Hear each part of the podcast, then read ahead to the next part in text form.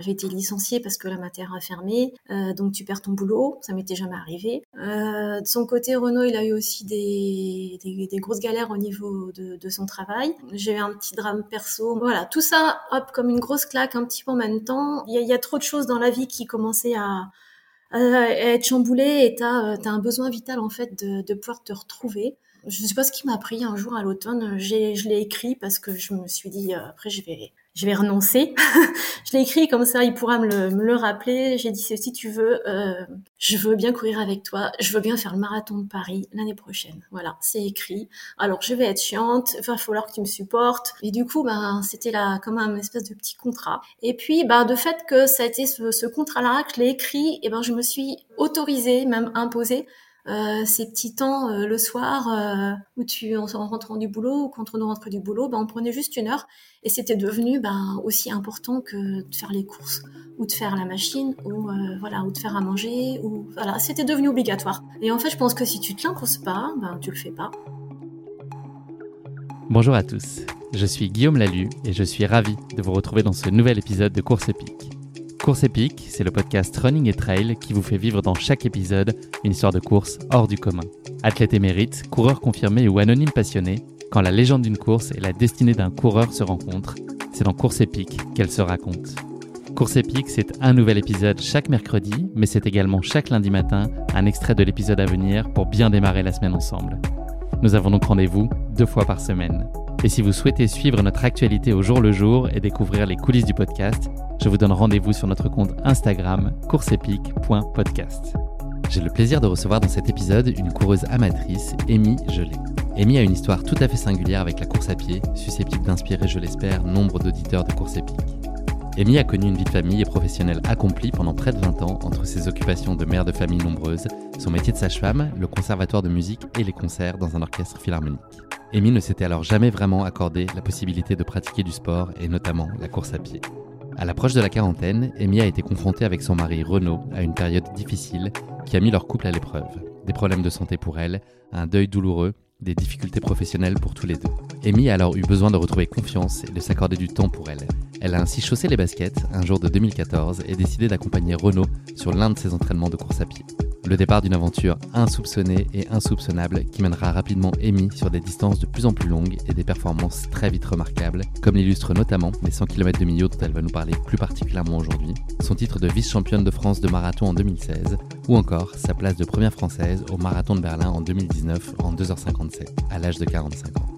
Vous allez l'entendre, cet épisode est chargé d'émotions et un sacré condensé d'inspiration. Mais je ne vous en dis pas plus. Amy va vous raconter tout ça bien mieux que moi. Bienvenue dans notre nouvel épisode de Course épique. Nouveau cap. Bonjour Amy et bienvenue dans ce nouvel épisode de Course épique. Je suis ravi d'échanger avec toi euh, aujourd'hui, même ce soir, pour euh, tout dévoiler des conditions euh, d'enregistrement de notre épisode d'aujourd'hui. Comment ça va? Bah, Enchanté Guillaume. Bonjour aussi. Je suis ravie et flattée que tu m'aies contacté. Ça va très bien. Tant mieux.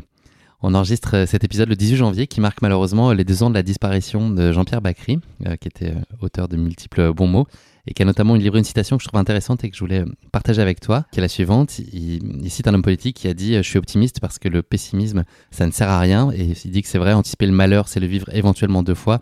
C'est une attitude qui n'est pas très productive. Est-ce que c'est un point de vue que toi tu pourrais rejoindre? J'ai le sentiment que tu as une personnalité riche d'optimisme et que c'est une des composantes de ta personnalité. Est-ce que en ça, tu rejoins le regretté euh, Jean-Pierre Bacry? C'est clair, tu as vu juste. Alors Jean-Pierre Bacry, je l'aime bien en plus.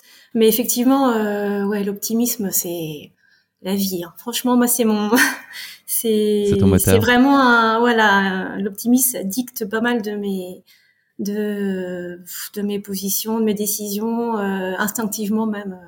Tu verras après dans le parcours de vie haute, quand tu connais des coups durs ou bah, ça te permet de rebondir. C'est un petit truc qui est, moi, je l'ai, je l'ai accroché, je l'ai accroché en moi, franchement. Euh, Depuis toujours Même les journées difficiles. Ah, depuis petite. Hein. Je me trouvais bizarre parce que j'étais comme ça même. Donc, euh... ouais, non, non, depuis toujours, franchement, euh, rester positif. Euh, tu souris, tu pars jamais fâché le matin quand tu quittes quelqu'un. Voilà, ça je l'ai réappris plus tard aussi, mais euh, oui, faut rester. Il a, il a vachement raison. Faut rester optimiste et positif quoi qu'il en soit, même dans le pire, c'est ce qui te permet de rebondir et de repartir, même en courant d'ailleurs. Idéalement, c'est l'idéal. Idéalement. vous êtes d'accord avec Jean-Pierre en tout cas. Amy, avant qu'on s'intéresse plus particulièrement à, ta pratique sportive, à ton parcours de vie, est-ce que tu pourrais euh, en quelques mots te présenter euh, à nos auditeurs dans les grandes lignes, très grandes lignes? Oui, bien sûr. Donc, euh, Amy, j'ai 48 ans déjà. Je suis née. Seulement. Ouais, déjà seulement, comme tu veux. je suis née, oui, pour être optimiste seulement. Je suis née au Canada, euh, j'ai vécu 13 mois, on est revenu vite en France, donc je suis d'une famille qui est complètement canadienne. J'ai grandi en France, donc d'un papa euh, chercheur en maths, une maman qui était instite mais qui nous a élevés. Euh, on est cinq enfants, on est cinq frères et sœurs, donc qui nous a élevés. Voilà, j'étais pas du tout dans une famille sportive. Moi, j'ai grandi dans une ambiance euh, très familiale, très soudée. Euh, j'ai fait de la musique. Euh, voilà, j'ai aujourd'hui quatre enfants. J'habite pas loin de Paris, dans la belle région de Fontainebleau.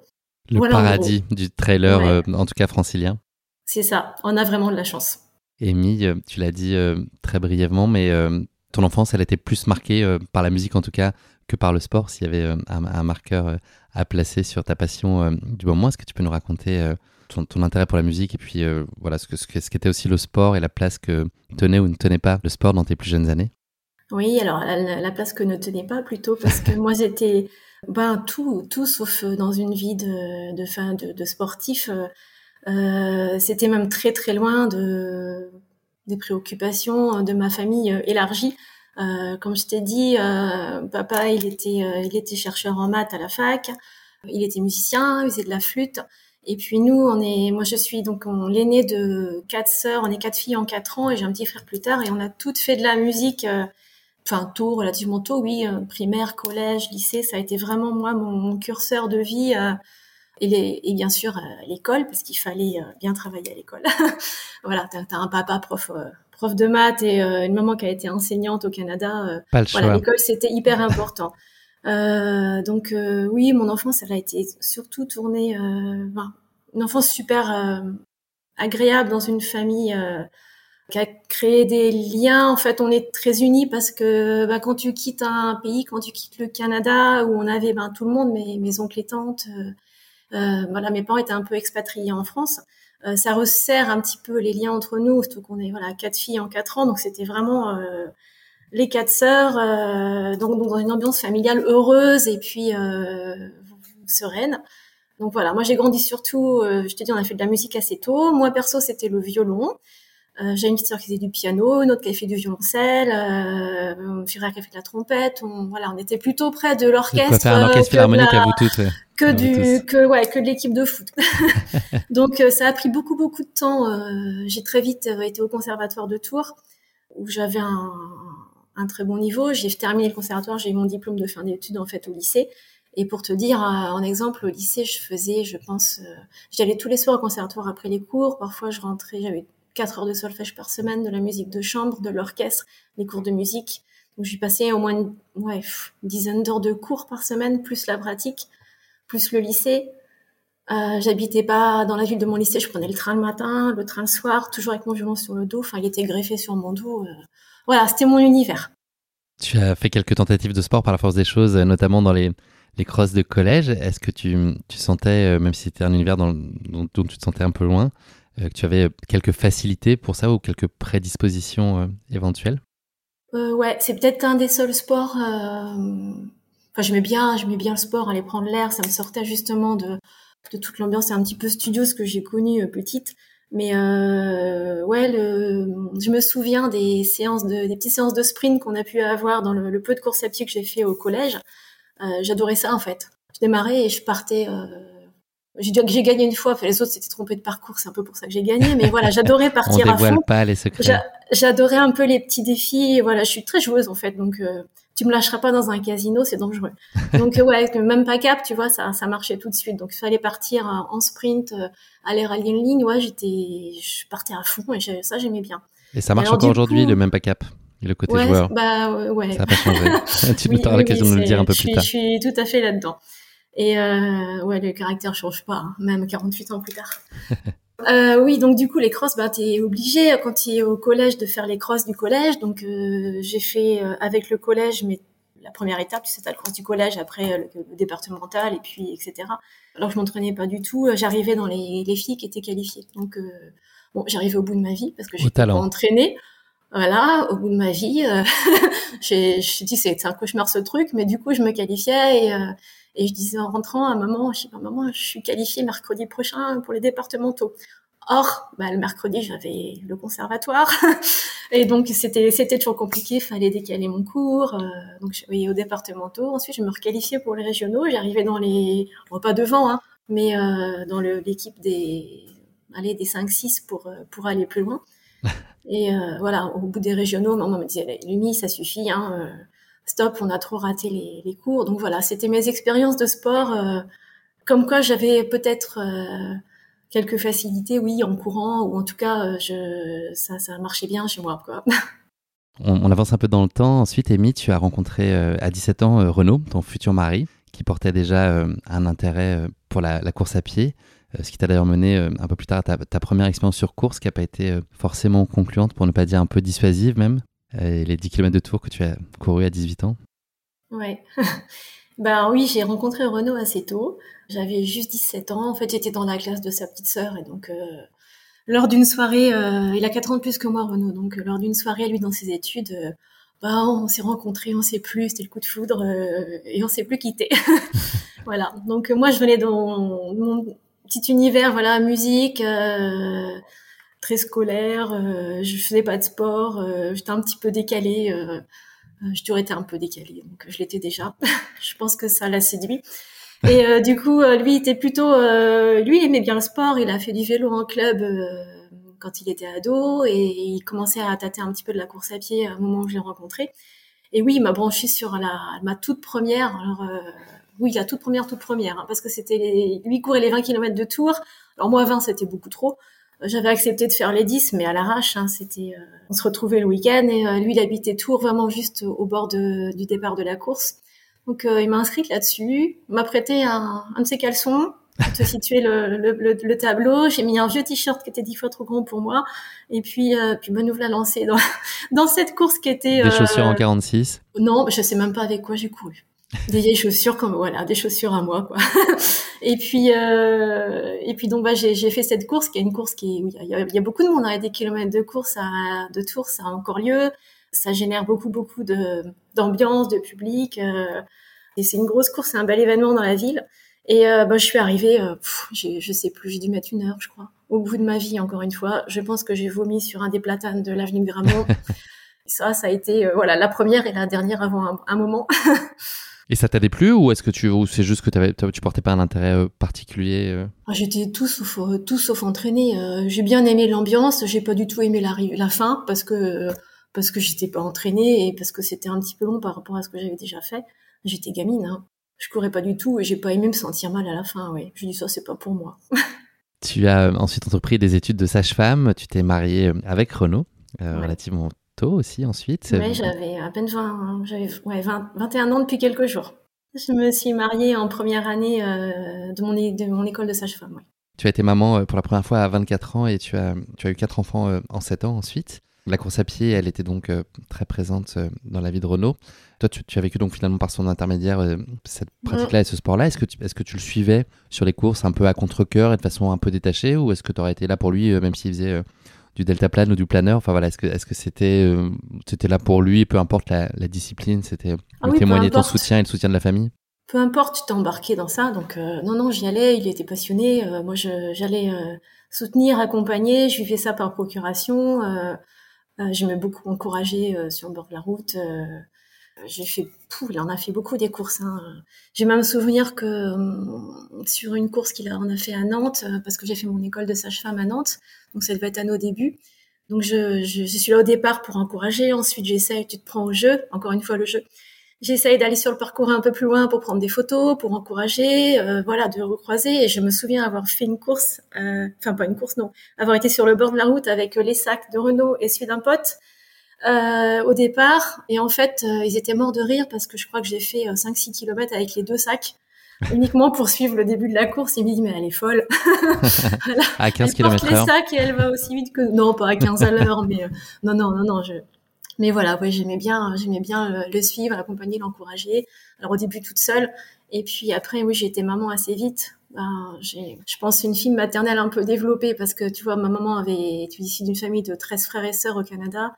Euh, moi, on était cinq, et puis euh, j'ai fait un métier de sage-femme, c'est sûrement pas pour rien. Euh, voilà. Avec, donc j'ai eu mes enfants assez rapidement, donc on a continué à suivre à suivre Renault avec le premier, avec la deuxième, avec la troisième, puis trois et quatre sont arrivés assez assez rapprochés tous les deux, ils ont 16 mois d'écart.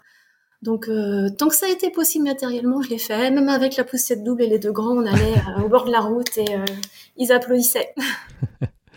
ton, ton quotidien, là où on peut chacun, je pense, un peu comprendre la façon dont il, s'organisait, mais en, gros, ça, ça, aussi entre des gardes de 24 heures, les enfants à la maison, la musique, un mari sportif.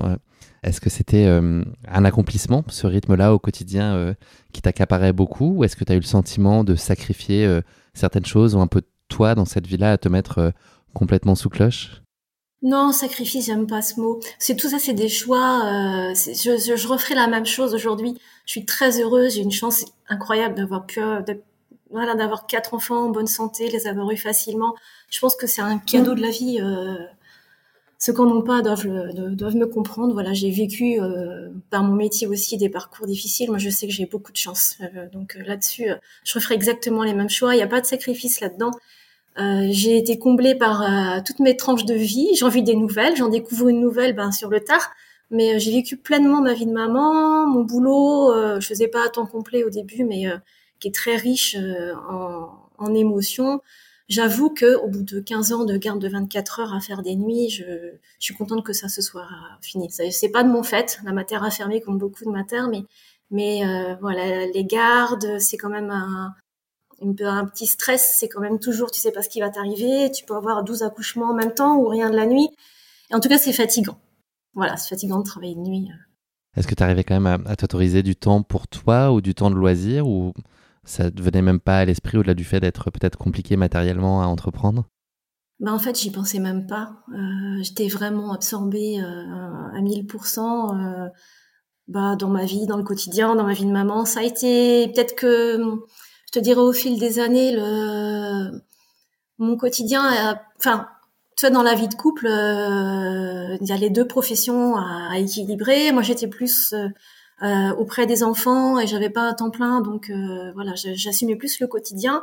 J'ai un mari qui avait un poste qui l'a amené à être très pris et de plus en plus pris voilà au fil des années et c'est vrai que là par contre peut-être que bah, tu as une charge en tant que maman qui devient peut-être euh, lourde en fait au niveau d'assumer euh, le quotidien, les enfants qui grandissent euh, et peut-être à certains moments, ouais, la, je reproche pas, hein, mais l'absence par le boulot, par le boulot qui prend beaucoup de place, voilà, dans le couple.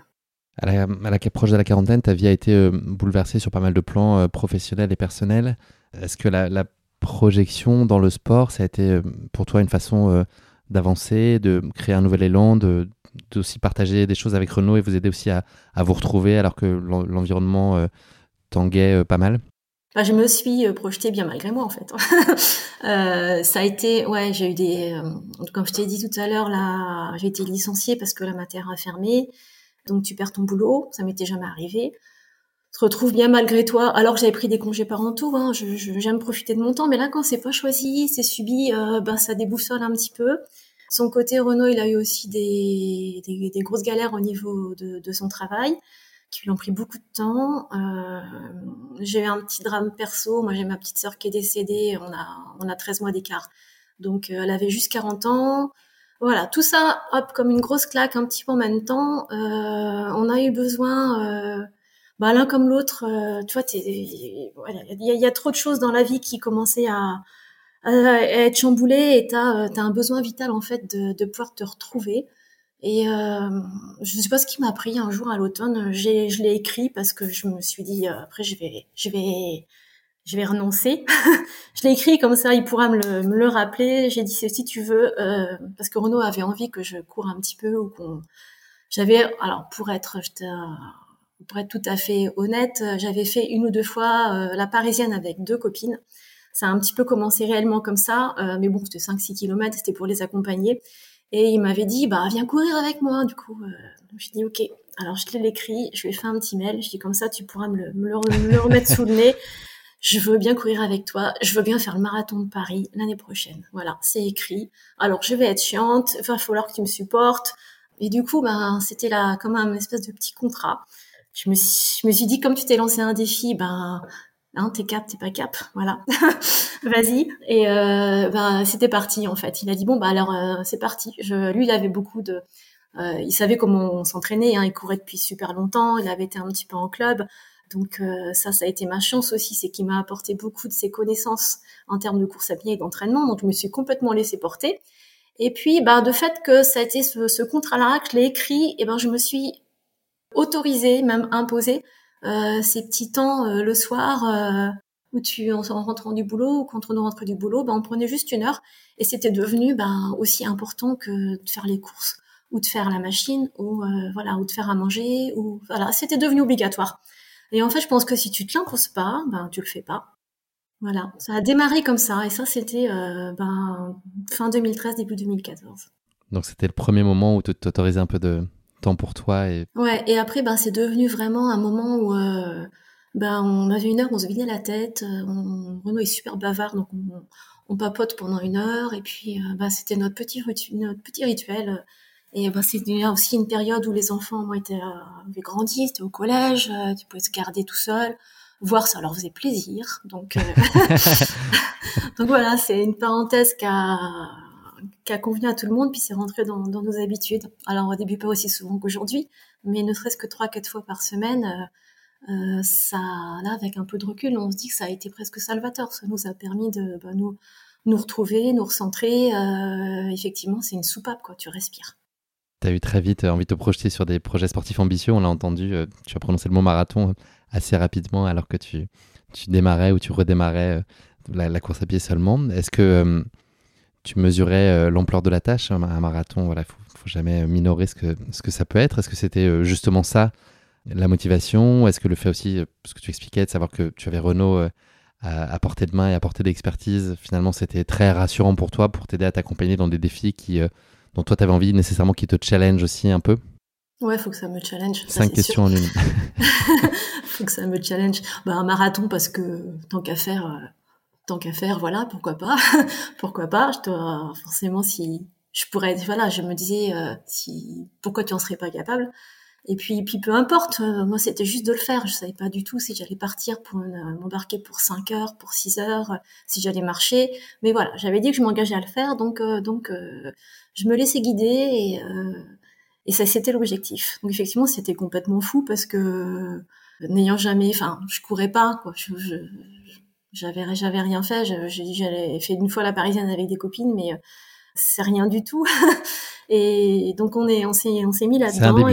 ouais, c'était, c'était le début. Puis c'était le contrat, comme je dis, c'était sur le papier. Donc euh, euh, janvier 2014, ben on a dit on, allez, on va programmer quelques petites courses. On va aller, j'ai pris, on m'a offert même ma première licence au club. Il avait un bon copain, Thierry que je remercie du coup parce que quand tu as une licence. Tu lui dois une pierre chandelle là, je pense, ouais. C'était une forme de contrat pour toi aussi, probablement. Euh, qui me l'a offert. Et puis, euh, bon, on s'est inscrit à un, 10 km en janvier. Puis, on avait programmé le semi de Paris et puis bah, le marathon. Donc voilà, ce 10 km, je l'ai fait. Euh, c'était à Paris, c'est les 10 km du 14e. Bah pas si moche parce que j'ai fait 46, je crois. Donc pour une toute première une toute première course, ils étaient déjà impressionnés et je m'étais qualifiée en fait au aux France de aux France de 10 km juste avec cette course là tu vois donc euh, voilà c'était quelle insolence. Oui bah j'étais je suis arrivée euh, morte encore une fois mais voilà c'est c'est c'est le début de c'était le début de début là je suis qu'une amatrice hein, quelle insolence. On est tous le champion de quelqu'un. Mais euh, voilà il y a, y, a, y a infiniment meilleur que moi et c'était par contre une bonne surprise pour pour ce que j'étais à l'époque. Donc euh, voilà, on continue de s'entraîner. J'ai fait le semi de Paris euh, un petit peu après, en mars, en, en, en une 37. Je crois que j'ai eu des crampes à la fin. J'étais euh, j'étais tellement naze sur la ligne d'arrivée que je crois que je me suis retournée et je me suis, je, pensais que c'était Renault, c'était pas c'était pas Renault.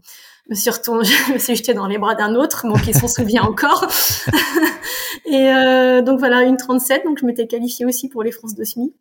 Et euh, ça, c'était de bon augure, mais on savait pas du tout comment ça allait tenir au-delà, euh, au-delà du, au-delà du semi-marathon. Voilà, c'est, c'est toujours un, autre monde au-delà du 30e. Euh, On connaît tous bah, l'expression du mur, voilà, comment tu tiens dans le, dans le long. Et bon, on s'est dit, 4 heures, ça sera beau si tout va bien. Voilà. Et bon, si tu te claques pas, trois semaines avant, par exemple. Ça, tout n'a pas été bien. parce que je me suis acheté des petites, des petites chaussures pour faire de la piste pour essayer. Et puis, bah, j'étais pas assez entraînée ou pas assez chauffée, je ne sais pas. Je me suis claquée. Voilà. L'ischio, impossible de, ça, c'est être, euh, en mars, donc tu vois, trois semaines, un mois avant le marathon de Paris. Euh, le vrai claquage, là, euh, le truc qui se contracte, qui fait très mal, impossible de mettre la jambe par terre. J'ai eu des béquilles pendant une semaine. Euh, euh, voilà, donc euh, c'était c'était mal engagé. Donc j'ai laissé filer 15 jours tranquillement. Euh, et puis je me suis dit fin mars. Ça t'a inquiété? Est-ce que tu étais sereine dans, la mesure où c'était un premier? Est-ce que c'est cet imprévu, ça a pu amplifier une éventuelle bah, crainte? Heureusement que c'était un premier. Et du coup, je, enfin, je, je, je, me suis dit ça va bien, va bien. je suis assez positive moi. Je suis pas très bobo. Ouais, donc je suis un, peu optimiste comme on a dit au début.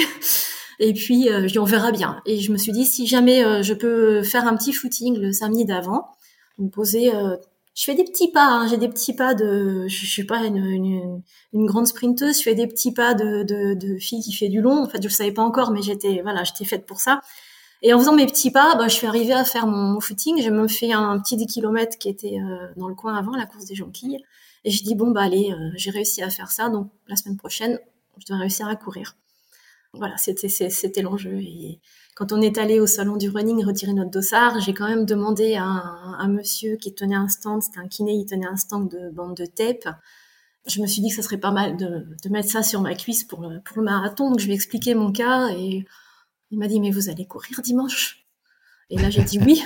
Et bon, je pense que dans ses yeux, il m'a pris pour une folle, mais euh, voilà. Donc euh, je, je suis partie euh, sur la ligne, voilà, sur le départ du marathon de Paris le sur la ligne de départ le, dimanche matin, mais alors pas fière du tout.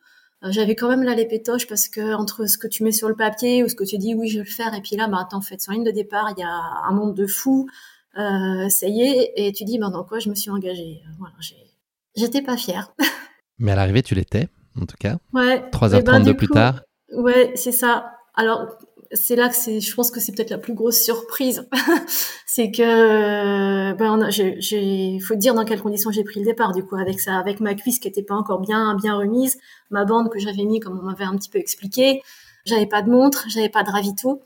Euh, Renaud m'avait dit, je reste avec toi, donc je te dirai, euh, je te dirai un petit peu les, les chronos ou les allures, et puis t'inquiète pas, je porte tout. Voilà. Donc, euh, on est parti petite mention pour les courses féminines, euh, voilà, compliqué de faire pipi au départ d'une course pour une femme. Donc voilà, je fais ma petite pause même. Euh, allez, dans Paris, on ne dira pas, mais derrière un poteau. euh, voilà, on, on, fait tout le début, tu montes vers la, vers Vincennes. Ça me tire un peu la cuisse quand même au début, mais voilà, ça, ça passe. On, on redescend sur les, sur les quais. La descente fait un petit peu de bien. On arrive rapidement euh, bah, le SMI euh, vers le 30e et puis là le 30e tu sais tu as les, les, les, petits passages un petit peu sous les sous les tunnels. Euh, il y a la montée. Ouais voilà ils font un petit peu mal. Mais mais j'allais j'allais pas mal. Et puis et puis là un peu vers les tunnels euh, Renaud me dit ah, c'est la grosse grosse surprise quand même euh, écoute, je suis pas super bien. Je pense qu'en fait, il s'était pas ravitaillé. Il avait un peu sous-estimé peut-être notre petite notre petite allure. Puis je sais pas s'il avait un petit coup de moins bien, une hypo. Euh, il m'a dit je suis pas bien en fait, mais t'as l'air d'aller. Donc euh, ben vas-y file, euh, je t'assure, vas-y file. Donc bon, si t'es sûr. je pensais qu'il allait juste faire une petite pause, peut-être voilà technique, et puis me retrouver après. Donc ben j'ai filé. Donc sans chrono, sans montre, sans, sans ravito d'ailleurs, hein, j'avais, plus rien à bouffer, c'est un petit peu, un petit peu à la one again. Je fais la côte là de qui remonte vers vers, le, vers Boulogne. Et puis, bon, je me retournais de temps en temps quand même. J'étais sûre qu'il allait me rejoindre. Puis, ben non. Donc, en fait, j'ai continué, euh, sans, sans du tout notion de chrono, mais pour finir mon marathon. Et puis, bah, je me voulais arriver quand même sur la, sur les champs, là, sur la fameuse ligne avec les pavés. Bah, il n'était pas là. je c'est quand même con, ça. Il a fait plein de courses avec des, des potes pour les accompagner sur la ligne de départ. Je suis mon premier marathon et il n'est pas là. Mais voilà, la grosse voilà, c'était, donc je l'ai, je l'ai, je l'ai fait toute seule, cette ligne d'arrivée, euh, c'était très surprenant parce que ouais 332 euh, jamais j'aurais imaginé jamais euh, voilà faire un, un chrono euh, de cet ordre-là qui m'a qualifié d'ailleurs aussi aux France de marathon du coup pour le pour le coup et puis bah j'ai attendu Renault il arrivait pas très longtemps après hein, il arrivait huit minutes après mais voilà, on était super contents. Donc, quatre mois après avoir commencé la course à pied, tu t'es donc qualifié pour les championnats de France du 10 km, du semi et du marathon. Ouais, ouais, ouais. Insoupçonnable. c'est ça, insoupçonnable. Je... Là, pour le coup, toutes, toutes celles qui me connaissaient disaient Mais t'as fait ça? Voilà, donc c'était vraiment la, grosse surprise. Je dis, c'était pas du tout, du tout dans mes, cordes et dans ma vie et dans mon parcours de vie. Donc euh, oui, c'était une, c'était une grosse surprise. Même pour les, même pour le, au niveau du club, même pour, euh, voilà, c'était une grosse surprise. Un peu la belle histoire. cette, euh, cette envie, donc on l'a compris tout à l'heure, elle est, elle est née de cette envie de, de repartager des choses avec Renault et, de vous chouchouter et de, de, retrouver du temps de qualité, en tout cas des, des moments précieux ensemble. Est-ce que tu penses que ce seul fait-là qui a compté beaucoup ou est-ce que c'est la course à pied en soi qui était aussi euh, une discipline que tu as très vite euh, chérie et qui t'a plu et qui t'a fait du bien à laquelle tu t'es montré réceptive ou euh, ça aurait pu être un autre sport ou pourquoi pas une autre activité où vraiment la course à pied, il y avait quand même un truc de ce que tu disais peut-être sur tes plus jeunes années, peut-être des prédispositions quand même et, un intérêt particulier quand même pour ce, sport-là? Oui, je pense qu'il y a plus un truc avec la course à pied. Hein. Je suis pas. Il y a plus un truc avec la course à pied. je me suis, je me suis vite plus parce que euh, je me suis prise au jeu. Euh, quand moi je me suis prise au jeu euh, quand tu arrives à faire des résultats bien malgré toi on va dire. Mais voilà j'arrivais à les sortir je voulais faire de mon mieux. Et puis en fin de compte j'ai très vite été dans des dans, dans des résultats tout à fait voilà que je trouve tout à fait correct hein, même si je suis pas une je suis pas une pro rien du tout. Mais quand tu commences à faire des podiums qu'on t'encourage que les enfants ben se piquent au jeu aussi mais ça, ça joue aussi peut-être le fait qu'il n'y ait pas d'enjeu, le fait que toi tu te mettes pas de pression et que le plaisir soit toujours la clé d'entrée pour, pour ce sport. Est-ce que ça peut aider la performance finalement et la servir parce que ça t'en détache? Je sais pas si je me mets pas de pression en fait. tu veux dire que les nuits d'avant les courses, je ne dors pas parce que parce que justement j'ai pas grandi là-dedans et c'est pour moi c'est toujours un j'ai peur en fait quand on m'inscrit sur une course et euh, j'ai peur de quoi? J'en sais rien d'ailleurs mais euh, Enfin, c'est plus par rapport à toi ou par rapport aux autres? Est-ce que ça, peut être ça le sujet aussi? Est-ce que tu as envie de pas te décevoir toi ou est-ce que ça, compte aussi beaucoup le, regard de Renaud, de la famille proche, de tes amis?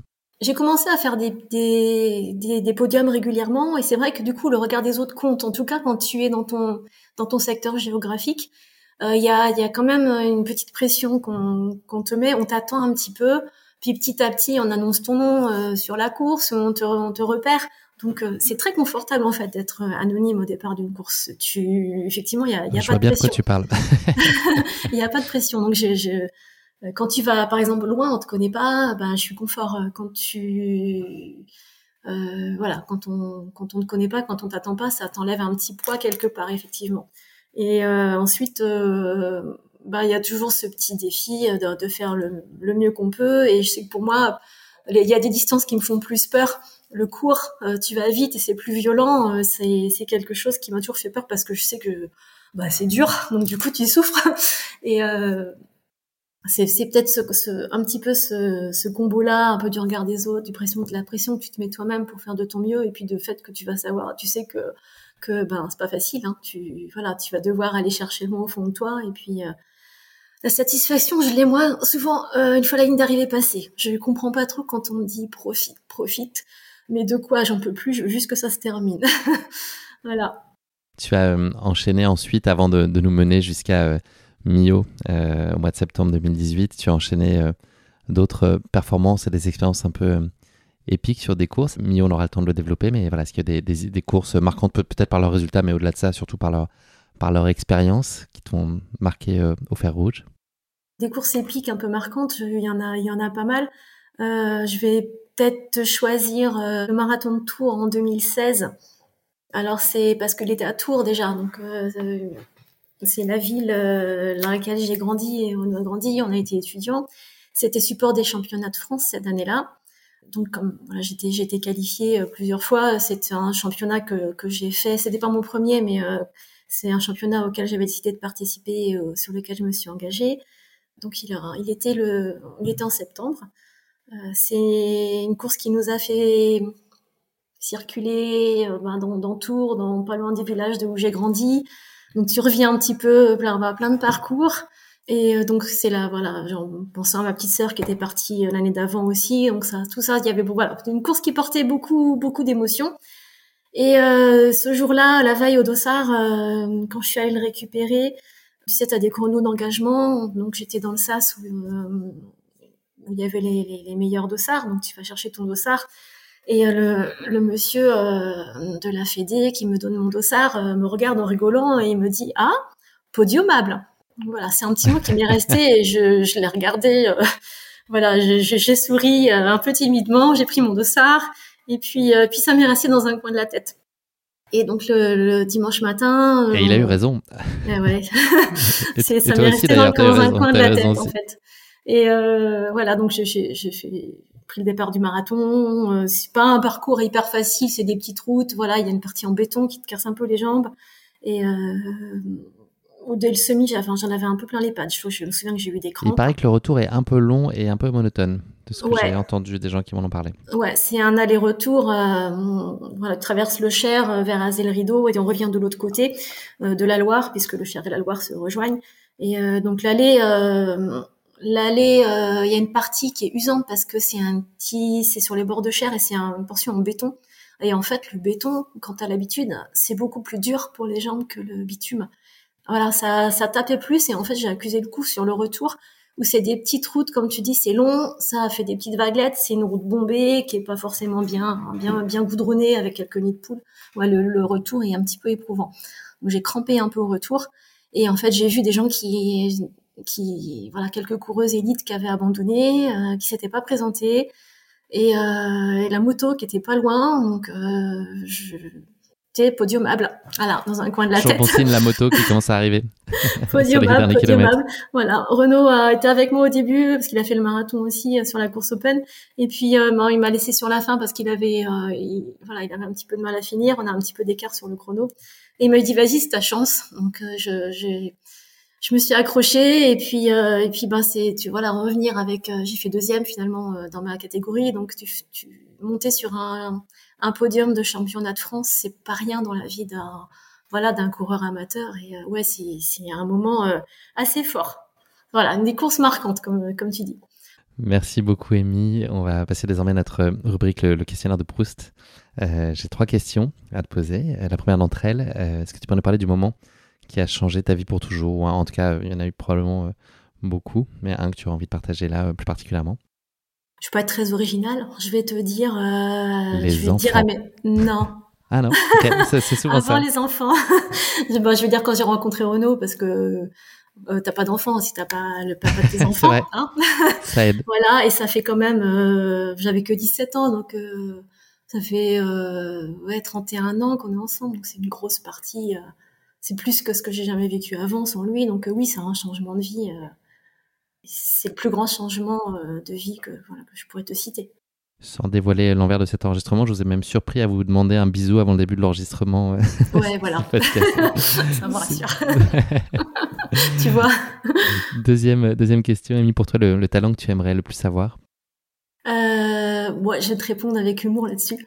Euh, c'est pas forcément un talent, mais voilà, j'aimerais bien avoir euh, plus de cheveux.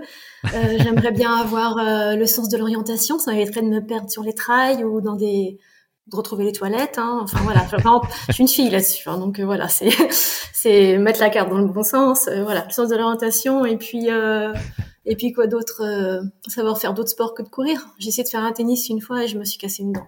Une dent? Ah oui, d'accord. Raquette, dans, raquette dans la dent? Non, je suis tombée par terre. D'accord. voilà. J'ai essayé de choper la balle, qui était très mal lancée d'ailleurs, et, euh, et j'ai claqué, euh, j'ai embrassé le sol. On m'a pas cru aux urgences, mais si. Dernière question, l'accomplissement qui t'apporte le plus de fierté bah, Pour le coup, je vais te dire mes enfants. Euh, mes accomplissements. Voilà, c'est bah, dans la vie d'une femme, surtout que moi, je, je je pense que c'est ancré, c'était ancré en moi. Je voulais être maman. J'ai quatre beaux, quatre beaux enfants, deux garçons, deux filles. Non, je suis très fière et oui, ça c'est l'accomplissement de ma vie. Merci beaucoup, Amy. On va maintenant parler de, ta course épique, les 100 km de Millau. Je vais donc euh, les présenter. Donc, les 100 bornes, comme euh, disent les intimes de l'épreuve, c'est une épreuve euh, historique qui a été créée en 1972. Elle fait office aujourd'hui de survivante, un peu dans le monde de la course à pied sur route, face au succès grandissant du trail et fort de son demi-siècle d'existence, elle a su résister à toutes les modes. Si la distance du 100 km elle est entrée dans les mœurs aujourd'hui des coureurs avec l'adjectif de course ultra, c'était loin d'être le cas dans les années 70 où la distance la plus longue dans la course à pied était le marathon. la jeunesse de, de cette course, c'est qu'en participant à une épreuve de 100 km qui était organisée en Suisse, en 1972 avec 2500 coureurs et une ambiance incroyable. Serge Cotreau, qui était professeur de sport euh, à Saint-Afrique, a eu l'idée d'organiser une course similaire dans sa région parce qu'il avait vu euh, à l'arrivée euh, les mêmes sourires sur les visages des premiers et des derniers. Et je pense que ça l'a inspiré pour, pour créer et, dupliquer finalement ce, format en France. Dans l'ultra sur route, le format 100 km, il a connu le plus de succès dans les années 90, puisqu'on comptait 22 épreuves à ce moment-là en France. Elles sont moins nombreuses aujourd'hui, mais ce qui n'a visiblement pas changé, c'est l'ambiance qui règne au sein de ce format 100 km. Il y a une véritable communauté de 100 bornards qui, existe et dont tu fais partie euh, aujourd'hui, entre autres, euh, qui aime euh, à se retrouver à, l'occasion de ces, ces formats-là et ces diverses épreuves dont Mio est de loin la plus courue aujourd'hui. Pour parler un peu du parcours que tu vas nous faire vivre euh, tout à l'heure euh, dans tes baskets, il commence par une boucle de 42 km le long du Tarn, sur laquelle se dispute en même temps un format marathon. Euh, le profil de la course est relativement plat sur la première partie, jusqu'au village du Rosier. Passé ce village, la seconde partie s'annonce un peu plus vallonnée. Et puis ce premier marathon, une fois avalé, vous êtes de nouveau à Millau et prêt à attaquer la suite. Là, ça se corse pas mal. Il y a un joli aller-retour de 57,8 km entre Millau et Saint-Afrique avec des jolies côtes, dont le col de Tiac qui a fait souffrir bien des coureurs en 50 ans et accessoirement euh, bon nombre d'accompagnateurs à vélo puisque les accompagnateurs sont autorisés euh, aussi sur cette course. Ce qui fait qu'en règle générale, voilà, les coureurs euh, élites mettent 15 à 20 minutes, 25 minutes de plus que sur un 100 km plat traditionnel sur ce 100 km de milieu. Pour conclure la présentation de cette course, il y avait 1300 coureurs sur l'édition à laquelle tu as participé en, 2018. un dénivelé, alors j'ai lu 1100, 1400, enfin voilà, on est dans cet ordre-là en tout cas de, dénivelé et 19 ravitaillements sur la route. La, la, course a été le support des championnats de France trois fois jusqu'à aujourd'hui. C'est le passage redoutable de, cette, euh, de cet épisode, Amy. Un moment euh, difficile, c'est la question qui pique. Euh, je vais aller assez déjà aller droit au but. Il y avait un coureur mystérieux qui s'est inscrit il y a plusieurs années sous une fausse identité sur les 100 km de Millau. Est-ce que tu as une idée de pourquoi? Et si c'est toi, c'est le moment de nous le révéler. Non, c'est pas moi. Je sais pas qui ça peut être? Qu'est-ce qui pourrait justifier qu'il fasse ça sous une fausse identité? C'est pas, euh, je sais pas, un coureur connu. Euh... Alors, en fait, c'était l'ancien patron du GIGN. Ah, d'accord. Voilà, bah non, alors j'aurais jamais su. donc, il a peut-être D'accord, donc il était. Sans savoir, ouais, il, il y a quel chrono alors eh ben, je ne sais pas parce que son faux nom n'a pas été euh, communiqué sur les sources que, que j'ai pu trouver. Oui, évidemment. D'accord. Et j'ai trouvé un autre fun fact sur, sur la course en 75. Il y a un des coureurs qui s'est aperçu à quelques, enfin, au moment d'aller prendre la, direction du départ qu'il avait pris euh, deux fois le même pied, deux chaussures du même pied. Oui, oh bah ça. Ouais, et donc voilà, il a, il, a fait, il a fait quand même la course. Il a fait les 100 km avec, euh, je sais pas si c'était deux pieds droits, deux pieds gauche. Il y a pire, hein, parce que moi, sur, la, sur le milieu euh, que j'ai fait, euh, il y a un coureur qui l'a fait avec des palmes. Ah, bien. Donc tu vois, là, il a battu ton coureur qui avait pris les deux pieds du même, de la même chose. Mais lui, il a choisi celui qui avait les palmes, peut-être pas choisi, le, ouais. il a choisi. Bon, désolé, Amy, j'ai mis haut la barre avec cette question qui pique, qui pas, pas, très simple. Ouais, bel effort. 7, 7 sur 10. On va parler maintenant de ta course épique. Euh, est-ce que tu peux nous, nous, parler de la façon dont s'est présentée euh, cette opportunité qui est arrivée finalement assez tardivement au cours de ta saison 2018, euh, après un été qui a été assez riche en course de montagne? Vous êtes décidé assez tardivement avec Renault à vous lancer sur, sur cette course-là. Est-ce que tu peux nous raconter un peu la la genèse du projet et à quel point euh, cette course, elle avait déjà peut-être pour toi une dimension un peu mythique et que c'était inscrit quelque part dans votre tête qu'un jour vous la feriez ou peut-être pas Voilà, comment ça s'est bah, décidé Mythique par procuration, encore une fois, tenir que Renault est beaucoup présent dans les. Euh, mais, mais c'est vrai. si lui voulait, euh, voilà, comme tu l'as bien résumé, Mio, c'est c'est vraiment le mythe de la course de, de grand fond. Elle est, elle est historique. Elle fait partie des créateurs de la course hors stade. voilà, tu as l'esprit de Spiridon. C'est vraiment les c'est voilà, c'est une course renommée, réputée. Euh, je pense que c'est la mecque du 100 bornes. Et euh, donc il avait toujours dit un jour, euh, je ferai Millau. Renaud l'avait déjà fait les 100 km de Belvès, du temps il courait sans moi. Et il avait dit, ben, un jour, c'est obligé dans ma vie de coureur, je veux faire Millau. Donc euh, Millau était dans un coin de sa tête et on avait décidé de la faire peut-être en, du coup en septembre 2018 effectivement, on est pas mal aller à la montagne. On aime beaucoup, euh, on aime beaucoup la rando, on aime beaucoup euh, aller vers Chamonix. Et on a fait le marathon. On a eu la chance d'avoir un dossard au marathon du Mont Blanc, sur lequel je suis tombée lamentablement euh, au début du parcours. Je me suis explosé le genou. J'ai tenu à finir parce qu'on avait fait le déplacement, mais j'avais une fissure à la rotule. Donc voilà, c'était une course à oublier. Donc voilà comment c'est. Il y a quand même beaucoup de choses comme ça hein, sur les courses sur lesquelles tu as participé, Amy, j'ai l'impression. Ouais, ouais, ouais, Pierre Richard. Donc oui, à oublier, mais tu vois, je, je suis allée au bout parce que voilà, t'es es, venu, tu t'es inscrit, c'est un dossard que c'est un tirage au sort t'es cap, voilà. Donc voilà, j'ai pleuré, mais j'ai fini. et euh, donc l'été était mal engagé, donc après ça, il a fallu que je me guérisse un petit peu. Et puis ben, au mois d'août, on avait euh, nos vacances euh, à la montagne. On, je pu, moi je m'étais inscrite à Cirzinal, donc ça a été le test. Euh, j'ai fait Cirzinal, qui est euh, une super course aussi hein, pour euh, à faire. Encore une je course ne connais mythique. pas, j'aimerais beaucoup y aller. Ouais. Encore une course mythique euh, étalonnée sur le même parcours depuis des années. Tu peux même la faire en dehors de la course. Les, les fléchages restent en permanence tellement elle est voilà connue et, et à faire. Et en plus c'est voilà une course avec une montée redoutable au début. Tu peux vraiment courir en montagne. C'est pas un trail où tu marches. Euh, voilà donc ben, j'ai fait Cirzinal et c'était un petit peu un test. Et au retour des vacances pour faire Millau, on s'était dit qu'il fallait quand même savoir faire un petit peu de long, avoir fait une bonne sortie longue. Donc le test a été les 4 heures de Montévrain, qui est une course du Nord Seine-et-Marne, donc euh, pas très loin, pas très loin, dans mon département en tout cas. Et c'était le test. Voilà, si j'arrivais à tenir euh, les 4 heures dans une allure euh, correcte, en étant pas, en étant à l'aise, bah, en retour on s'inscrivait à Millau. Et qu'est-ce qui s'est passé? J'ai remporté les 4 heures de Montévrain et du coup, bah, on s'est inscrit, c'était le deal, on s'est au 100 km de Millau. Mais euh, Soit c'est fin août, Montévrain, Millau c'est fin septembre. Je pensais que c'était voilà bien entraîné avec du recul. Je me dis que c'était quand même hyper short, mais euh, voilà c'est comme ça que ça c'est comme ça qu'on a validé notre notre inscription à Millau. Les 100 km, c'est une distance que tu avais déjà euh, testée en ayant fait juste deux semis, je crois, avant, c'est ça? Alors, j'avais fait une fois un 100 km euh, dans la première année où je courais, euh, en 2015. Euh, je m'étais lancé le défi, parce que moi je suis toujours un, une mise défi. Euh, comme je m'étais qualifiée aux France, comme tu l'as dit tout à l'heure, de 10, de semi et de marathon, il m'en manquait un. Il manquait les France de 100. Donc je me suis inscrite aux 100 km de Chavagne. Mais pour le coup, euh, je l'ai fait euh, sans aucune sans aucune prépa. J'avais juste fait, juste fait deux semi-marathons en, en, sortie longue. Je connaissais pas du tout la distance. Et euh, ça a été épique.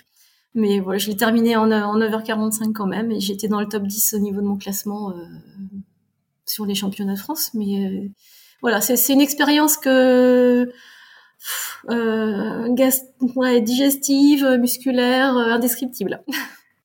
Je reviens un peu, je remonte un peu le temps, mais est-ce que euh, on, l'a compris, la dynamique dans laquelle tu es, c'est vraiment celle du plaisir et pas de la performance. Est-ce qu'à un moment, quand même, tu as pu te poser la question de te dire et si j'avais commencé euh, plus jeune, à 20 ans, est-ce que je m'étais consacré pleinement euh, Est-ce que j'aurais pu avoir une vie qui tourne beaucoup plus autour de la course à pied avec d'autres euh, types d'objectifs? Est-ce que parfois tu as imaginé réécrire en tout cas une partie de l'histoire C'est pas nécessairement ton tempérament, j'ai l'impression, mais voilà. Est-ce que, est-ce que tu as pensé? C'est une question que je me suis déjà posée. Si j'étais, si j'avais fait ces courses-là, pas à 40, 45, mais, mais à 30 ans, ben voilà, j'ai pas la réponse j'ai fait, j'ai fait bien mieux. voilà, j'ai fait bien mieux. J'ai une jolie famille et je pense que ça vaut toutes les courses du monde. Donc, je n'ai pas de, pas de regrets. Cette course, euh, il est possible d'être euh, accompagné à vélo. Comment est-ce que tu peux nous parler de voilà qui, euh, qui était censé t'accompagner à ce moment-là? Donc en théorie, Renault devait être là à tes côtés et courir. Renault s'était inscrit pour la faire, bien sûr, puisque c'était son rêve. Et euh, je pense que son rêve a été tellement, enfin, il s'est tellement mis la pression pour le coup là-dessus. Et contrairement à moi, moi, le long me rassure parce que je sais qu'il y aura pas une intensité euh, digne de celle du cross. Tu vas avoir le temps, si tu as besoin de marcher un petit peu, tu vas avoir euh, le temps de, de, de, de te ravitailler. C'est pas grave, on s'en fout du chrono. C'est voilà, c'est pour terminer. Et moi, le long me fait moins peur. Par contre, Renaud est terrorisé. Et je pense qu'il a fait un blocage psychologique. Voilà, le, mardi avant, on faisait un petit footing, deux, trois lignes droites, histoire de, juste faire 5-6 km euh, le jour de la, la, semaine de la, la compète. Et puis, il s'est fait mal. Il s'est fait mal à, la cuisse. Euh, voilà, je pense que c'est une contracture. J'en sais rien. En tout cas, il n'arrivait pas à courir. Alors, on a fait euh, kiné, on a fait tout ce qu'on pouvait faire. Hein dans l'urgence un petit peu pour essayer de sauver sa course. Il n'y a rien à faire. Hein. Même le sur place à Millau pour aller retirer les dossards, on a essayé d'y aller en trottinant. Ça passait pas, il avait mal et donc il n'a pas pris le départ du, du descendante de Millau euh, le samedi matin. Est-ce que toi, ça change euh, Tu es évidemment euh, déçu et triste pour lui, bien sûr. Pour toi, est-ce que ça, ça, te, ça a un impact sur toi, ta motivation et sur la course que toi, tu dois mener?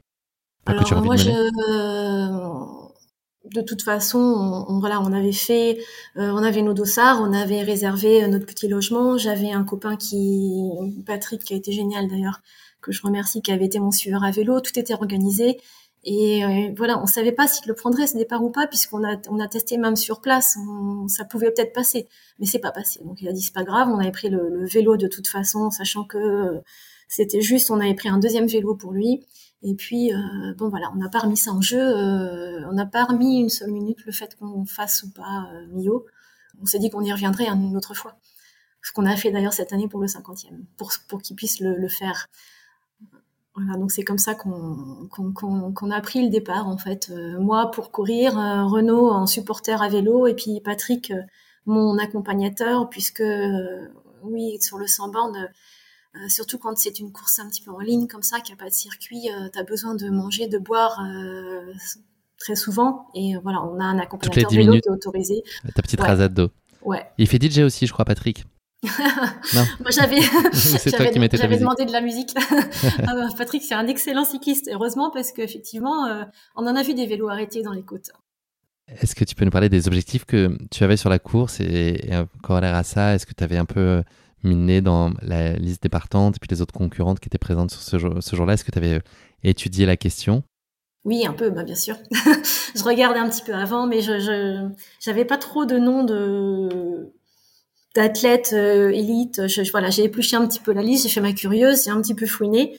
Euh, et puis l'organisation fait de même parce qu'avant ils te listent un petit peu les favoris, puis ils font un peu leur pronostic.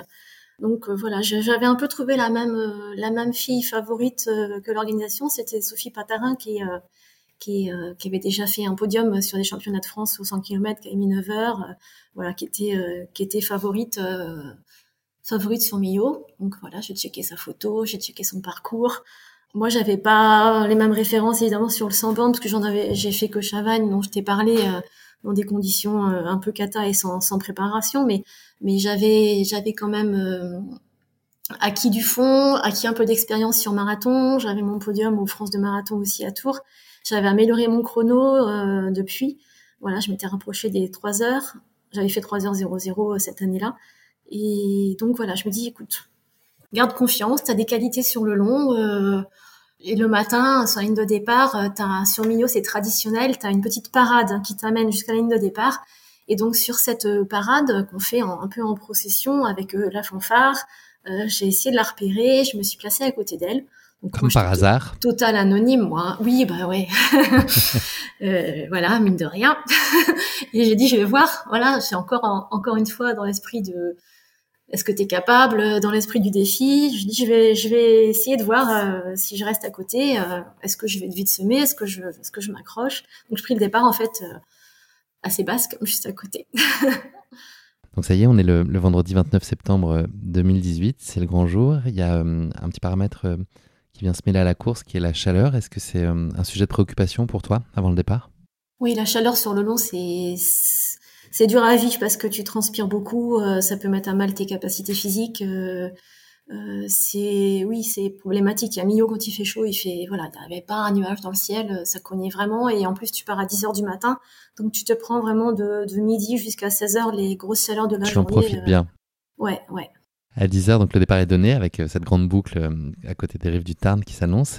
tu pars à bon rythme, donc avec Sophie dont tu nous as parlé, que tu gardes en visu, ainsi qu'une autre concurrente qui est en tête de course chez les femmes. C'est comment tes sensations là sur ces premiers kilomètres et avant le kilomètre 7, avant que tu puisses retrouver euh, notamment Patrick? Ouais, les vélos nous attendent au septième kilomètre puisque ça serait trop dense au départ.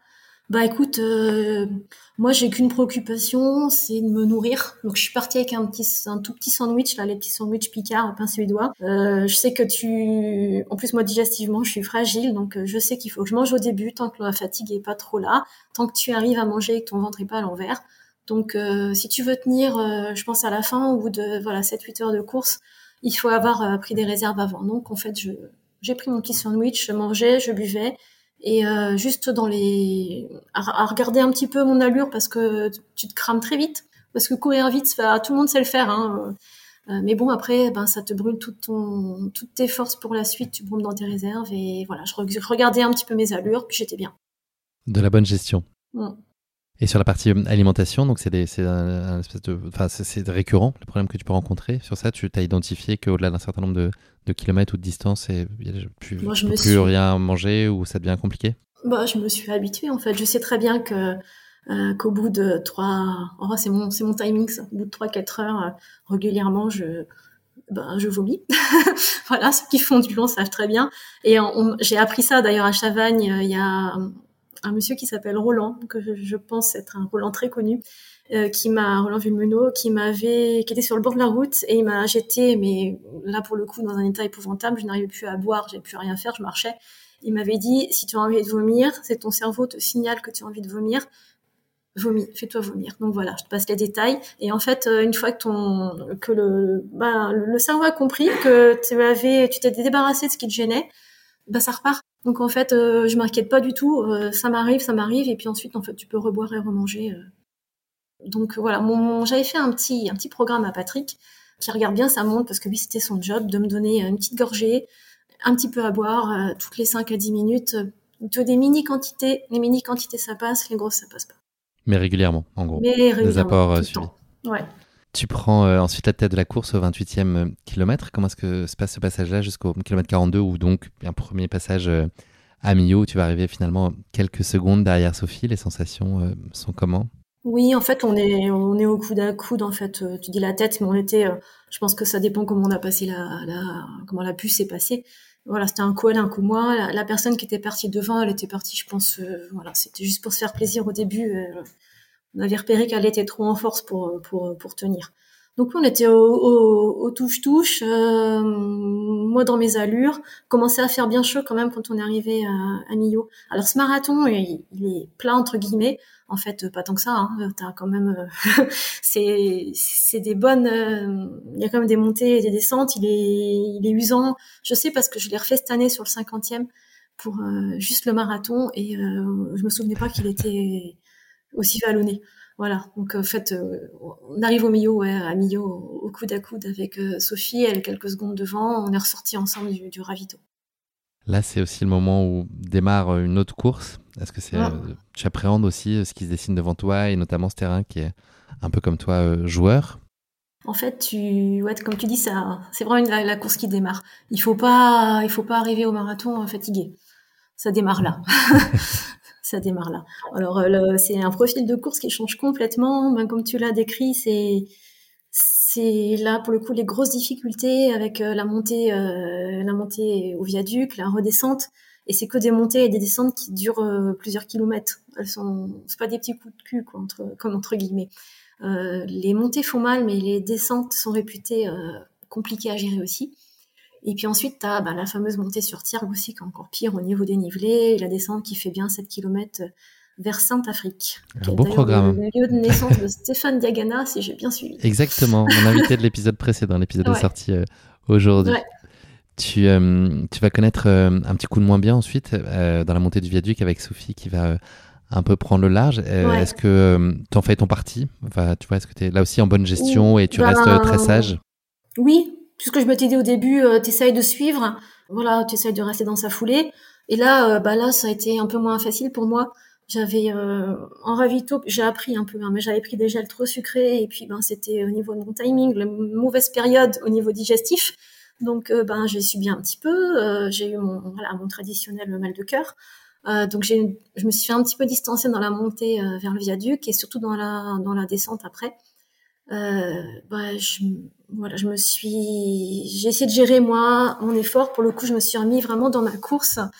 Voilà, c'est le fait de bien connaître qui t'a aidé à appréhender euh, ça avec beaucoup de beaucoup de sagesse et, et sans paniquer. Ah, d'accepter en fait euh, le mieux que je puisse faire en fait. Moi je voilà c'est le, le mieux que je pouvais faire et je me suis dit bah bon t'as peut-être rêvé un petit peu. Euh, euh voilà maintenant deuxième c'est très bien.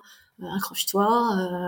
voilà de toute façon il n'y a pas de miracle. Hein. Quand tu un coup de moins bien, t'as un coup de moins bien. Quoi que tu fasses faut prendre le temps de manger. C'est ce que j'ai fait. Je me suis mis dans ma bulle. J'ai géré ma course, du coup, 100% pour moi. Et je pense que c'est le fait d'être peut-être plus à l'écoute euh, de mes sensations à ce moment-là qui a fait que ben c'est reparti ensuite. Voilà, j'ai pu peut-être ralentir un tout petit peu, m'autoriser à, boire, à me recentrer euh, sur mon propre rythme. Surtout dans T'es très entouré aussi, tu sens, j'imagine. Enfin, il y, a la, y a la présence de Patrick, il y a les enfants par téléphone interposé, il y a Renaud qui est pas loin. Est au top.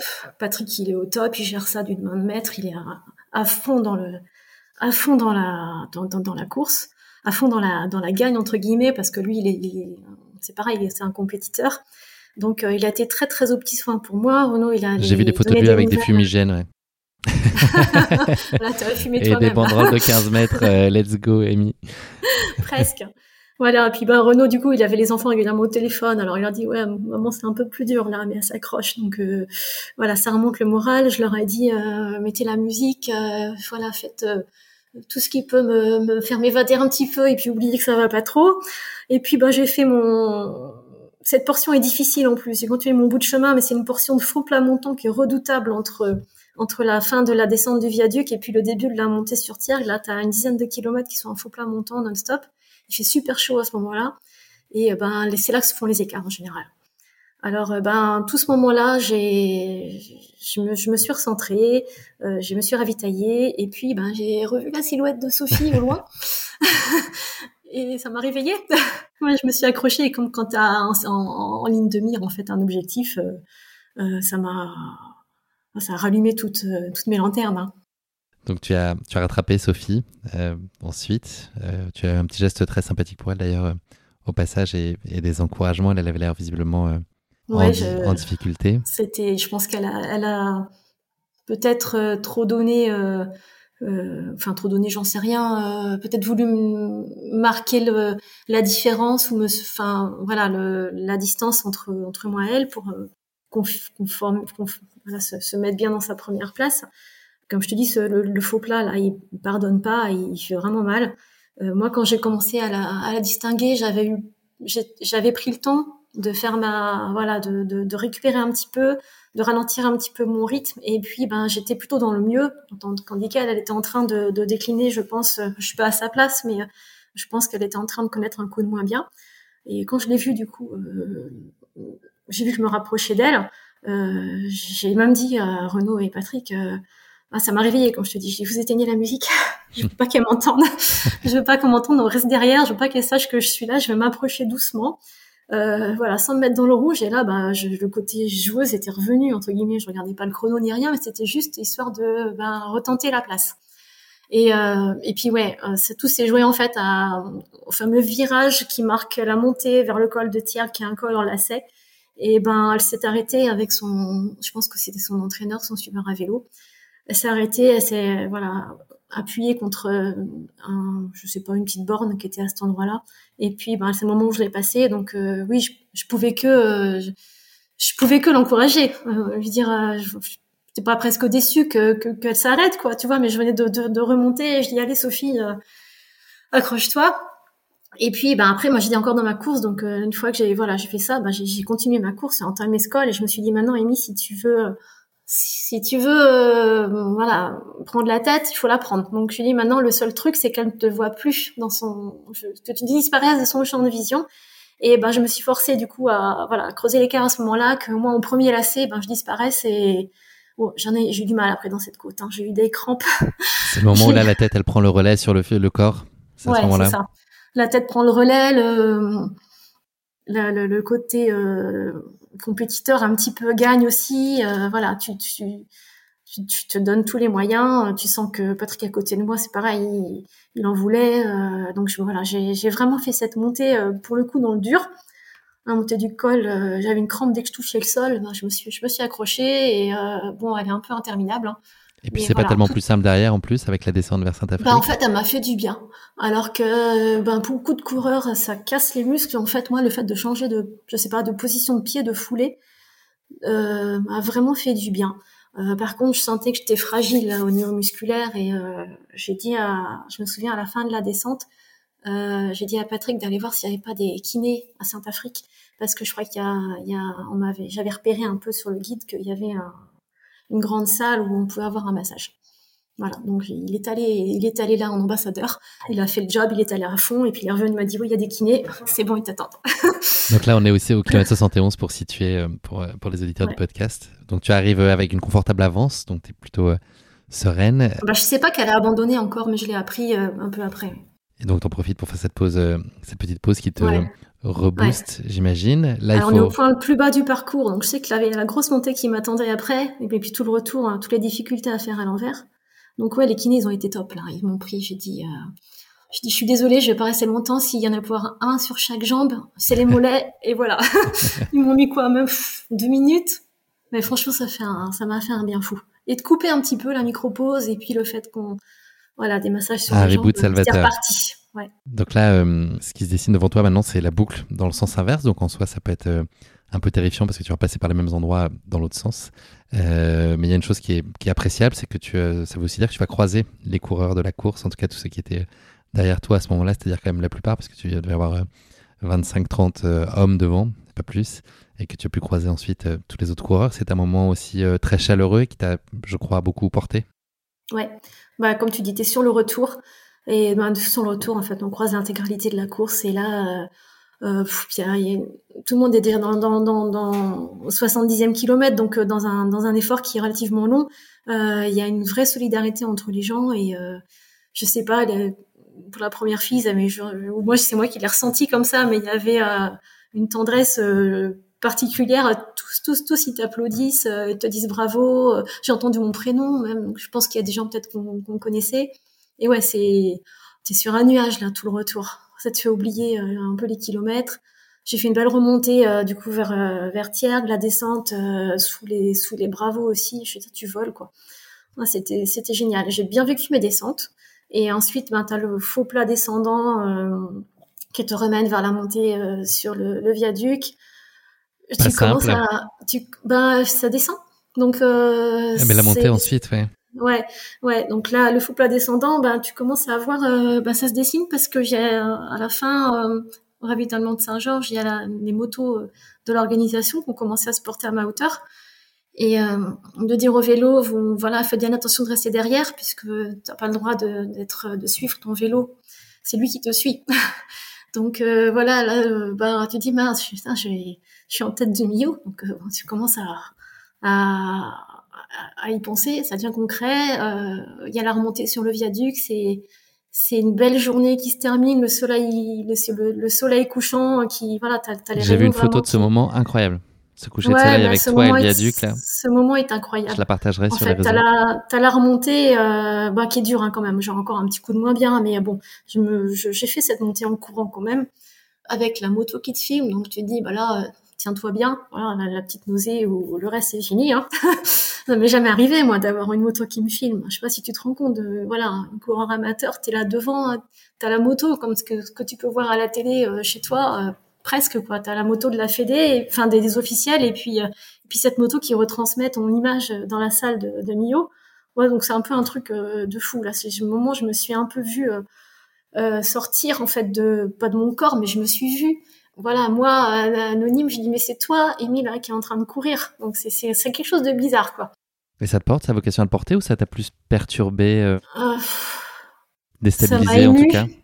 Bah non, ça m'a ça, ça m'a ému, ça m'a ça c'est vraiment un, un, moment particulier où tu vis un truc qui est qui est pas réel pour toi. D'ailleurs, même aujourd'hui encore, j'ai du mal à réaliser. Donc euh, voilà, c'est un, un, peu irréel. Et euh, à côté, tu t'autorises à... penser à la victoire à ce moment-là ou c'est t'es, très concentré ouais, je, suis un, ouais, je suis un peu obligée parce qu'à côté de moi, les gars, ils sont limite en train de sabrer le champagne, quoi. ils s'occupent plus de moi. Euh, ça y est, elle est en tête. Ils ont récolté euh, deux autres gamins qui voulaient suivre la course. Ils sont en train de papoter. Euh, euh, voilà, ils sont déjà en train de fêter le truc. Alors j'ai, j'ai plusieurs fois, je leur dis, je, je suis pas fini encore. ça vous gêne pas, je cours.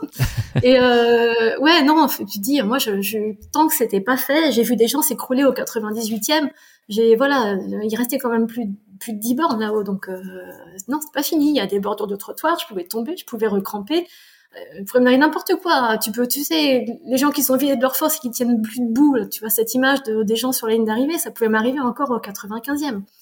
Donc euh, non, tant que c'était pas fait, que j'avais pas franchi euh, cette ligne, que j'étais pas sur le tapis vert, euh, il fallait que je reste concentrée. Tu arrives en fanfare dans Mio, je pense avec Patrick qui finit peut-être d'être aphone à ce moment-là, à hurler à tout le monde de, de, de laisser la place et en te bah présentant comme la, la, première féminine.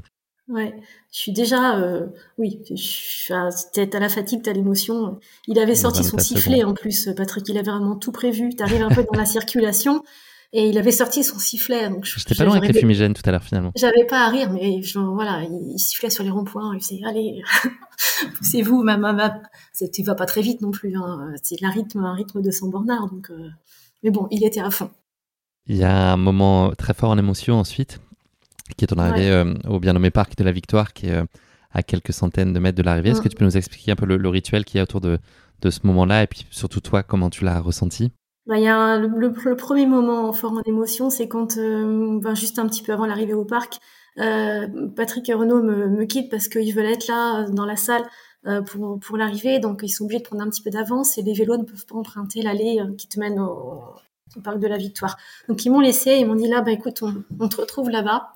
Et là, euh, tu te retrouves bah, tout seul, tout seul avec toi-même. Et puis là, tu te dis, ça y est quoi, c'est ça va être là l'arrivée. Donc en fait, c'est une des seules fois Contrairement à d'autres courses où j'ai voilà j'ai profité en fait de, de cette fin. J'avais personne derrière, elle était à plus d'une demi-heure et euh, et euh, j'étais en train de gagner Millau donc euh, ouais c'était un peu un truc de fou. Donc là tu tu pars déjà avec toute cette charge d'émotions, de, de trucs irréalisables qui est en train de se réaliser. Et puis bah, l'entrée dans le parc de la Victoire, tu franchis une, une grande grille, métallique, et il y a tout un chemin qui mène vers la salle où se tient l'arrivée. Et euh, les enfants du, des clubs de la clé du coin, euh, ils ont tous un petit maillot bleu ciel et ils, ils ont comme euh, comme coutume, comme rituel d'accompagner le premier homme ou la première femme jusqu'à la ligne d'arrivée. Et j'ai j'ai réalisé un petit peu avant, j'ai dit que tu vas rentrer avec l'envolée d'enfants. Donc c'est un truc un peu complètement fou. et je me suis dit, essaye de pas pleurer, quoi. Ça va être c'est toi qui vont accompagner. jamais je me serais vue arriver. Euh, voilà, deuxième, c'était pas le cas, tu vois. Et là, première, première demi-yo, ben, t'es accompagné de des enfants et voilà, c'est complètement réel. Ouais, donc j'avais une grosse boule dans la gorge. J'ai dit, t'effondre pas tout de suite. Et euh, c'est une arrivée qui restera, ouais, vraiment euh, émouvante. Euh, j'ai encore du mal à, la revoir sans pleurer, donc un, grand moment très fort, ouais. ouais, on sent ton émotion. Ceci dit, moi aussi, ça me prend au trip. Et tu as presque envie que ce moment-là euh, dure, parce qu'habituellement, quand on, est, on en a plein les bottes un peu à ce, niveau de kilométrage-là, est-ce que toi, tu as envie de, le figer, enfin, qui, qui, qui, dure encore euh, et encore, parce que c'est tellement puissant? Bah, il est hors du temps. Ouais, il, est hyper fort. Il est hors du temps. En même temps, euh, en même temps, j'ai tellement besoin de lâcher mon émotion à ce moment-là. J'essaye de ne pas craquer tant qu'ils sont là, de voilà, de bah d'arriver. À la fois, j'en profite. À la fois, j'ai tellement envie de de, bah, de, retrouver, voilà, de, de, serrer dans les bras Renault, de, vivre cette arrivée. Euh, non, c'est indescriptible. Et de boire le champagne que Patrick euh, avait presque sorti euh, quelques minutes ouais, avant. Ouais, j'ai pas été capable de boire, non. Mais... tu boucles la course en 9h41 minutes et 26 secondes, donc à la première place, tu finis 28e au scratch. C'est quoi ce que tu ressens au moment où tu franchis cette ligne d'arrivée? Est-ce que tu arrives à vivre pleinement le moment et tu réalises que tu viens d'accomplir ou tu es un peu comme tu nous le disais, une dizaine de kilomètres de l'arrivée, un peu au-dessus de toi ou à côté de toi, observer ça d'un regard un peu extérieur ou enfin c'est tellement surréaliste? Les deux à la fois, ouais, tellement surréaliste. Je peux pas dire que je l'ai pas vécu pleinement, je l'ai vécu pleinement, vraiment dans les tripes quoi. Je, je, je, je l'ai vécu pleinement et à la fois je réalise toujours pas que, que moi, euh, Amy qui a commencé la course à pied il y a quatre ans, qui suis juste une petite coureuse comme voilà comme euh, comme plein de gens, euh, ça s'est pu m'arriver euh, de, de, de, de, gagner les 100 km de milieu. Il y a une célébration, j'ai découvert ça en me documentant sur la course, qui est un peu à ton image, je trouve, pleine de retenue et de simplicité. C'est qu'il n'y a, pas de, il y a pas de prime, il n'y a pas de podium, il n'y a pas de coupe. Non, on est tous vainqueurs à Millau. On est mmh. tous vainqueurs. C'est très beau, je trouve. J'avais jamais euh, entendu ça, en tout cas. Oui, je l'ai appris aussi. Hein, je l'ai découvert quand on, a, quand on a préparé cette course et quand on arrive à Millau. Effectivement, on est tous vainqueurs. C'est quoi, euh, selon toi, les clés de ta réussite sur la course? Qu'est-ce qui a fait que ce jour-là, ça s'est passé aussi bien pour toi? Bah écoute, j'avais j'avais euh, allumé la petite case dans ma tête. J'ai, je crois en fait au, au destin de ce qui t'amène là ce jour-là. Et euh, si tout est aligné, euh, tu te laisses porter et puis ça le fait. Donc pour moi c'était, j'en ai j'en ai peut-être rêvé avant quand j'ai regardé la liste des concurrentes et puis puis ça l'a fait. J'ai, j'ai des qualités sur le long. je me sens mieux sur ce, ce type de distance. Je pense que je suis beaucoup plus sans Bernard, même qu'une marathonienne. Ou, euh, voilà, j'aime j'aime le long. J'aime euh, ce, cette simplicité de la course. Il y a une concurrence qui est uniquement contre soi-même en fait, pas forcément contre les autres. Chacun vit sa course, euh, chacun vit des choses qui vont être qui vont être fortes. Chacun va se dépasser. C'est c'est plutôt une course avec toi-même. Et aussi collectivement, le fait d'avoir eu Patrick et Renaud, j'imagine que tout ça Ah au bah fil de la course été central aussi. Ça, euh, c'est un truc qu'on qu'on va partager. euh. c'est, ouais, ils ont été euh, des éléments indispensables. Patrick, il a été, il a été au top pour vraiment, pour euh, voilà, je, je le connais parce qu'on, il est du département d'à côté, parce qu'on s'est connus à travers quelques courses, mais voilà, sans plus. Et donc, je me suis dit, est-ce que ça va accrocher Des fois, tu sais, quand t'es pas bien ou dans le dur, il faut vraiment que la personne elle soit là et elle, elle te connaisse par cœur. Voilà, Re- Renaud il connaît, mais voilà, est-ce que quelqu'un euh, d'autre va Il a fait le job, mais comme un as. Voilà, il a été au top, euh, au top tout le temps, discret, au service, euh, parfait. Donc oui, je lui dois beaucoup. Amy, qu'est-ce que cette course, elle t'a appris sur toi? Qu'est-ce qu'elle m'a appris sur moi? Ben, euh, il faut croire en soi. Là où j'ai pas forcément confiance en moi sur beaucoup de choses, en fin de compte, en fin de compte, voilà, quand tu peux être capable, faut oser le faire. Et puis après, moi, j'aime bien aller au bout des choses. Donc euh, ça m'apprend ben, sur moi que je suis capable de d'honorer, euh, voilà, d'aller d'aller au bout de ce que j'entreprends. Une seule image à retenir de ces 100 km de Millau, c'est jamais très facile. C'est comme question. Est-ce qu'il y en a une qui te vient en tête plus particulièrement, que tu figes à jamais? Bah, c'est la redescente du viaduc. Moi, je pense au coucher de soleil, comme tu dis, c'était un peu magique, quoi. C'est ce moment-là où je me suis vue, euh, j'ai réalisé que j'allais, j'étais en tête, je me suis vue en tête de euh. Franchement, en plus, il faisait beau, c'était une photo de, de rêve, quoi. Les, rayons du soleil du soir, c'était rosé, t'as ce viaduc qui est quand même euh, superbe. Et puis, euh, bah, t'es là, toute petite, euh, avec ses motos, et, euh, et bah, c'est comme ce que j'ai mis, hein, mais sur les réseaux, là, sur ma petite page, en arrivant chez, oups, ça, j'ai gagné Millau. Quoi, j'ai gagné Millau. J'arrive toujours Redis-le encore. Ouais. Ouais. Tu devrais le mettre dans ta cuisine, en gros, ou dans le, dans le salon. Non, non, non. non, non, mais pour réaliser, pas pour, pas pour parader, mais pour réaliser. Ouais, ouais. Est-ce qu'il y aurait euh, une chose que tu aimerais partager? C'est peut-être en lien avec les enseignements que tu as partagés avec nous juste avant, mais peut-être pour les, pour les femmes plus particulièrement qui nous écoutent et qui pourraient se reconnaître, dans, en tout cas dans ton parcours de vie ou dans le quotidien qu'elles connaissent. Est-ce que toi, euh, à, à la hauteur et au- de ce que toi tu as vécu et de ta propre expérience, est-ce que tu as des, enseignements ou des, ch- des choses à leur donner pour peut-être euh, décomplexer euh, cette, envie ou faciliter en tout cas l'envie euh, d'essayer, d'oser? Ouais, bah, faut, il faut, il faut oser, il faut se permettre, il faut s'autoriser de prendre du temps pour soi.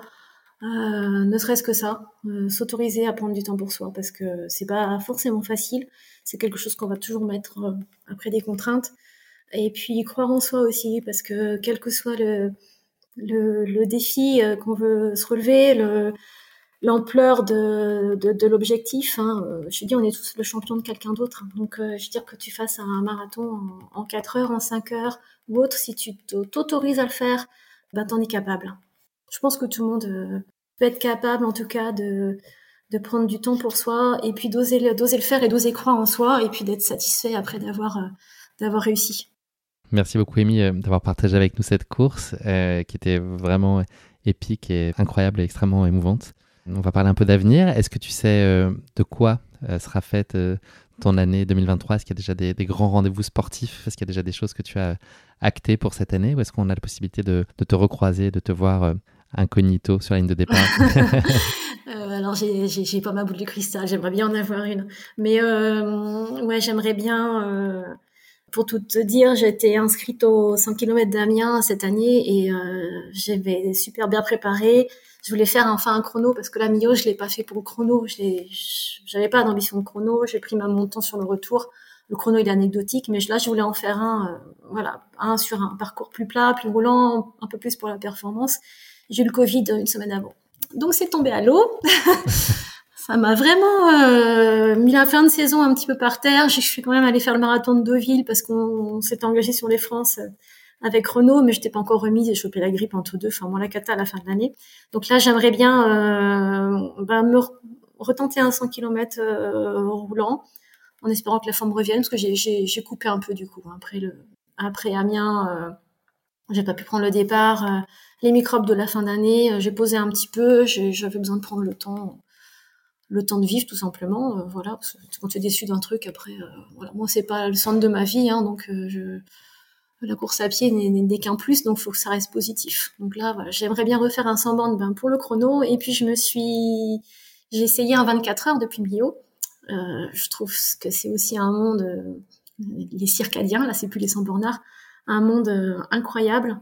Alors c'est un sacré défi, c'est dur à tenir, hein, mais j'aime ces allures et je veux en refaire un, voilà, un peu plus solide que le premier, si c'est possible, dans la continuité du Sambourne. Quel chemin depuis ta première parisienne? Ouais, c'est clair. ouais, c'est fou. Tu vois, c'est une, une autre vie qui commence après celle de, de, de, de maman, de sage-femme. Ben voilà, j'ai couru. Merci beaucoup, Amy. Euh, dernière question de cet épisode, c'est le motto de la fin. Est-ce que tu aurais euh, une devise à partager avec nous euh, qui te serait particulièrement chère bah, Une devise, je sais pas, ouais, une devise. On va rester dans le domaine du jeu. Moi, je, je te dirais, après avoir vécu un peu ce que j'ai, ce que j'ai, ce que j'ai vécu, ce, qu'on a pu partager ensemble, tu vas reconnaître le, le, slogan, mais 100% des gagnants ont tenté leur chance. voilà, c'est ce que je pourrais te dire. Tentez votre chance, osez. Voilà, osez mettre un dossard, osez euh, ben, juste vous faire plaisir et puis euh, ça peut être que positif. Merci Amy, c'est malheureusement euh, déjà la fin de cet épisode, je n'ai pas vu le temps passer, ça fait une heure et demie qu'on échange ensemble. Je voulais te dire que j'avais été très touché par ton histoire, par nos échanges préliminaires à cet entretien, puis aujourd'hui encore il y a eu beaucoup d'émotions. Voilà, et puis ton, ton histoire est, fascinante. La partie course, mais tout, toute l'histoire, enfin tout ce qui te fait ce que tu es aujourd'hui, tout, ce que tu as vécu au fil, au fil de, de ta vie. J'avais déjà été très touché par le message que m'avait adressé Renaud, puisque c'est lui qui m'avait écrit euh, il y a quelques mois pour me parler de ton parcours de vie. Et puis on, y sentait beaucoup d'admiration et d'amour au détour de chaque mot. Et c'était aussi euh, très touchant dans, dans l'approche et ça a suscité beaucoup euh, d'intérêt de ma part et, et, de curiosité. On se parle que maintenant, mais en tout cas, l'intérêt avait déjà été, était là. Voilà, J'espère que ton histoire va contribuer à décomplexer, à motiver, à révéler des envies, parfois tues ou un peu contraintes de nos auditeurs. Et puis les, les aidera et les incitera à passer à l'action, à se faire confiance à se donner la chance de s'accomplir euh, par le sport, un pas après l'autre. On n'est pas obligé non plus de gagner les 100 km de milieu dans cette deuxième phase de vie sportive. C'est pas tant ça le, sujet. Il se trouve que tu l'as réussi, mais, mais c'est loin d'être ce qui est le plus essentiel. C'est voilà, ce que tu as dit tout à l'heure, c'est d'oser, d'essayer et puis de, de se l'autoriser, de se le permettre. En tout cas, voilà, tu es la, merveilleuse démonstration que tout est possible pour qui veut bien croire et ose. Et ça, je pense, c'est un très bel enseignement à, à partager. Merci pour nos échanges et c'est génial que tu puisses t'adresser à Stéphane Diagana la semaine dernière et à une toute petite coureuse de seine comme moi aujourd'hui et partager ça. Et si ça me fait plaisir et si je peux avoir contribué à donner confiance à, à d'autres femmes ou à d'autres personnes, bah, c'est génial. ça a été un immense plaisir, une immense chance de te recevoir, vraiment. Merci. À très vite. Merci à tous d'avoir écouté cet épisode. Si vous l'avez écouté jusqu'ici, c'est qu'il vous a probablement plu, alors n'hésitez pas à le partager autour de vous et également à vous abonner, à noter et à rédiger un avis sur votre plateforme d'écoute favorite. C'est essentiel pour que Course Épique soit mise en avant et puisse ainsi continuer à se développer. Cela ne vous prendra que quelques secondes et ça change beaucoup de choses pour le podcast. Merci encore infiniment pour votre soutien et pour votre fidélité et je vous dis à très bientôt pour une nouvelle course épique. Évidemment.